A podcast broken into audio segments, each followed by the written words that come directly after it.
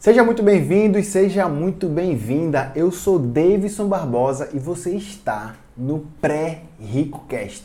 Hoje eu vou compartilhar com vocês uma decisão que eu tomei na minha vida, uma decisão entre as três principais decisões financeiras que você deve tomar na sua vida, ela é a segunda. A primeira talvez seja comprar um imóvel, a segunda é você comprar um carro. E é o seguinte, eu tomei uma decisão e revolucionou aqui nesse, nesse, nesse pouco tempo e eu quero compartilhar com vocês. Então, fica aqui comigo.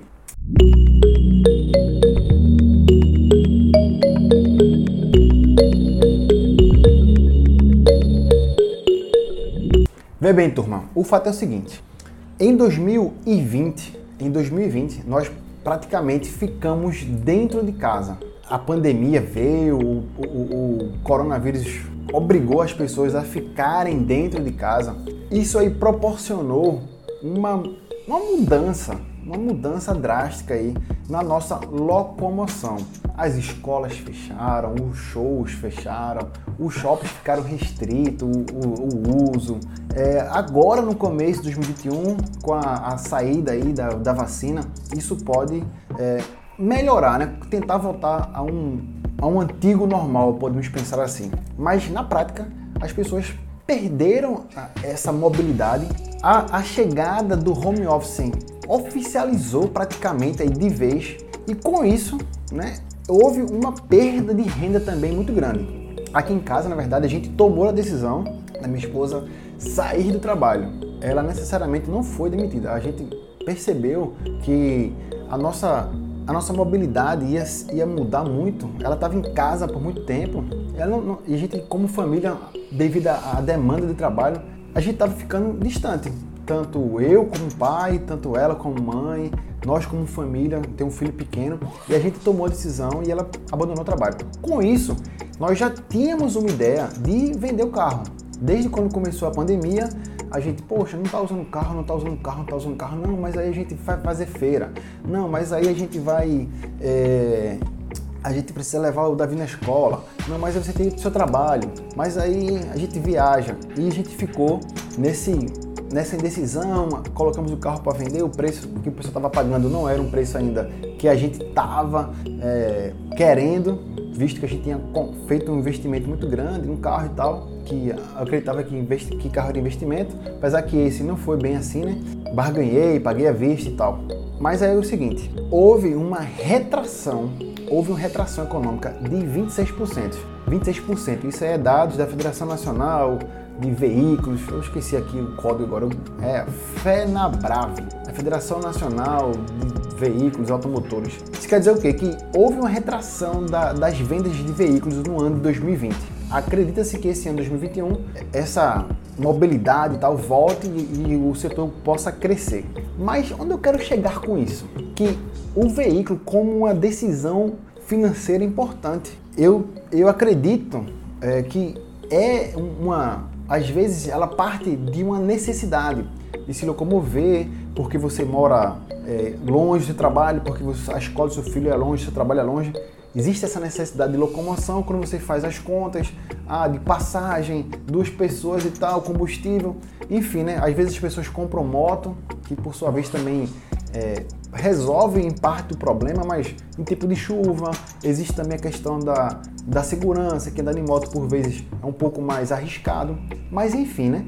Depois de comprar a casa, o carro ele é uma, uma tentação assim do brasileiro de querer ter o carro e tal. E muitas vezes ele é voltado muito mais para status e pouco utilizado na sua função básica ideal de transporte. Eu sei, Davidson, poxa, mas quem tem filho pequeno, médico e tal, existe toda essa demanda, tá? Não estou aqui para defender a ferro e fogo que você precisa fazer, qual decisão você vai tomar depois que ouvir esse podcast. Não é isso.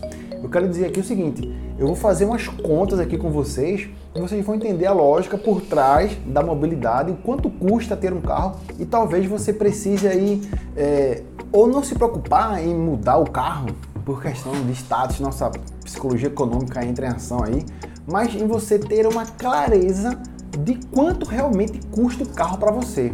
E nessa, nessa lógica de quanto custa o carro para você, você poder tomar decisões é, mais inteligentes financeiramente, beleza? Então, vê bem, existem principalmente um custo chamado custo do financiamento. Se você está comprando um carro à vista, beleza, isso aí você vai ignorar. Mas muitas e muitas pessoas, infinitamente, é, ela compra o carro financiado. Financiado. Isso aí tem o custo da entrada e ainda tem o custo dos juros das parcelas, porque financiamento é um custo. As pessoas acham que investir, comprar um carro financiado é um investimento e não é. Comprar um carro financiado não é um investimento, beleza? Então, se você está com financiamento, ainda tem a entrada mais os custos da parcela de juros. Isso é um custo à parte. Beleza, Davis, eu não comprei o carro financiado, eu comprei o carro com dinheiro, eu comprei o carro à vista. Beleza, então você tem ainda mais dois custos. Vê bem, nós temos os custos fixos e os custos variáveis, que por vezes alguns custos variáveis e fixos a gente ignora, acha eles ocultos. Ah, esse, esse custo aí não existe, isso aqui eu não pago. Mas quando você vai para a ponta do lápis, quando você tem um controle dos seus gastos financeiros, você consegue visualizar o quanto um carro é oneroso para o seu orçamento. Então, vê bem, o primeiro custo fixo que as pessoas realmente ignoram é o custo da desvalorização. Você tira um carro da loja, ele vai perder valor, querendo ou não querendo. Você não precisa nem acelerar o carro, você precisa só comprar o carro. Isso aí já vai, você vai perder pelo menos aí 10% no ano. Isso é fato básico. Eu comprei o carro, meu primeiro carro que eu comprei à vista, comprei financiado e tal. Quando eu, eu falei pro cara o seguinte, eu vou voltar aqui ano que vem e vou trocar de carro, que eu quero um carro melhor, maior, então eu vou comprar esse aqui vou começar com esse que é mais barato, vou comprar, vou parcelar aqui em 12 vezes sem juros no cartão, para que ano que vem, quando eu fechar esse cartão, eu chegar aqui e comprar um carro mais caro e crescer meu patrimônio. Esse era meu, pensamento. Loucura total, né? Mas faz parte. Um ano depois que eu cheguei, o carro perdeu, inclusive, mais de 10%. A média é 10% aí no Brasil. Imagine você tem um carro de 40 mil, no outro ano ele está valendo 36 mil reais. Isso é o custo da desvalorização. Coloca isso na ponta do lápis, só esse custo aí já é um fator primordial. Carro zero, principalmente, ele vai bater isso aí fácil. O carro usado 3, 4, 5 anos, essa desvalorização ela acaba diminuindo um pouco. Mas principalmente os carros novos, 0, 1 ano, isso, isso bate muito, muito forte. Depois nós temos o IPVA. Isso é um custo fixo. IPVA. Nós temos também custo com seguro. Não é possível que você vai comprar um carro de 30, 40 mil e não vai se proteger. Custo com seguro.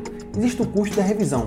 Mesmo se você não usar o carro, depois de seis meses, um ano, o fabricante sugere que você troque ali o filtro, o óleo e tal. Isso vai fazer uma mudança é, é significativa. Porque IPVA mais seguro, mais revisão, para simplificar aqui a didática, isso vai te custar 8% do valor do veículo. Vê bem, se você tem um valor aí de 8% em cima de 40 mil, 8 vezes 4 dá 32. Vai dar 3.200 reais. 3.200 reais.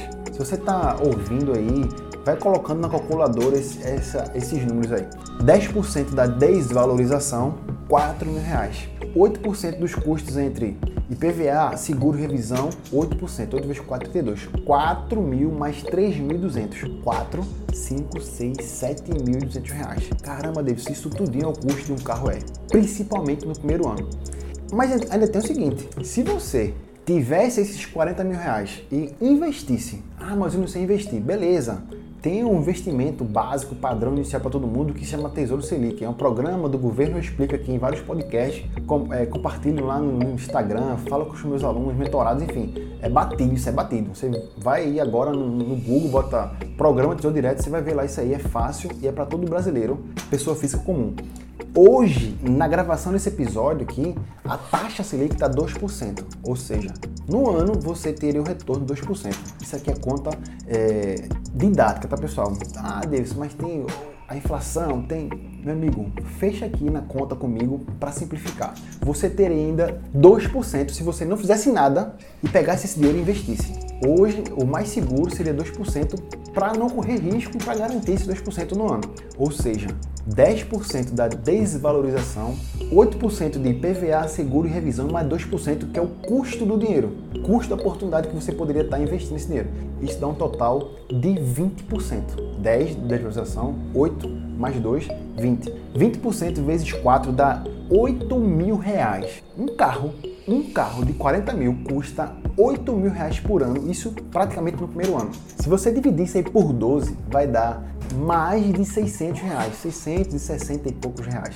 O custo de um carro de 40 mil reais em um ano, mais de 600 reais por mês, dá um total aí de 8 mil reais por ano.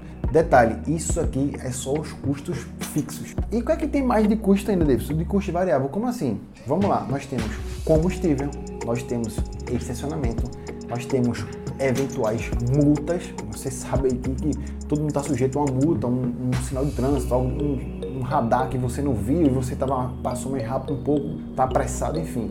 E outros custos, mas gasolina, estacionamento e multa, só isso aí pode fazer o custo do seu carro por mês chegar a quase mil reais. Só isso aí pode fazer o custo de ter um carro a mil reais por mês. Então é o seguinte, qual é a saída, Davidson? Não entendi não. Foi o que eu fiz. Eu vendi o carro, peguei o dinheiro do carro e investi. Onde você investiu? Aí eu vou falar só para os meus alunos na comunidade fechada, porque isso é uma estratégia que eu tomei o dinheiro como risco. Eu vou explicar lá quais foram as ações, eu peguei uma parte, comprei fundos imobiliários e vou explicar isso para os meus alunos na comunidade. Mas não é o caso aqui. A ideia é o seguinte: se você tem o um dinheiro e vai realmente pagar isso aí para ter um carro, coloca essas contas no papel. Né? Eu sei que às vezes você mora longe do trabalho, da escola do seu filho, você tem um filho pequeno, vai precisar aí de, de, de levar ele para a escola, para o médico, enfim, né? Nós também temos hoje vários aplicativos. Os dois principais que eu conheço é o Pop e o Uber. Aqui em Recife tem Pop, Uber. E um exemplo, eu fui ao shopping nesse final de semana, eu gastei 11, 12 reais de deslocamento. O estacionamento do shopping hoje custa R$ 9,50. Então, vê bem, é, é, eu tomei uma decisão que para muitas pessoas parece ser algo ilógico, irreal, mas eu tomei uma decisão totalmente estratégica. Vou testar por 3, 4 meses, tá? Não, tô, não sou dono da verdade aqui, mas tenho certeza que só com essa comparação de custos fixos, custos fixos, custos variáveis que um carro de 40 mil pode proporcionar, se eu reverter esse gasto para transporte e eu conseguir gastar menos de mil reais por mês, eu tô, eu tô no lucro. Tô no lucro porque eu ainda vou ganhar tempo enquanto alguém dirige para mim no aplicativo, eu posso fazer um trabalho, fazer um post aqui para vocês no Instagram, no Story. Eu posso é, não estar mais estressado com o trânsito.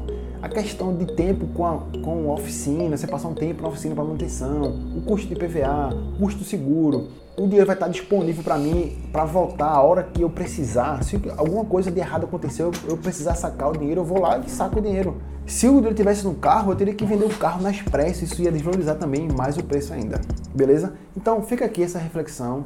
É, pensa um pouco sobre isso aí. Comenta comigo, manda um, WhatsApp, compartilha nos stories, vem falar comigo, vou deixar o WhatsApp aqui na descrição desse podcast, não sei onde você está ouvindo. Dá para você dar uma curtida também, dá um legal e a gente conversar a respeito. A questão é a seguinte, para mim ficou fácil por quê? Porque a escola do meu filho é perto, o meu trabalho é perto, minha esposa não precisa mais se chocar para trabalho, ela não está trabalhando, e a gente está desenvolvendo um projeto totalmente digital, home office em casa.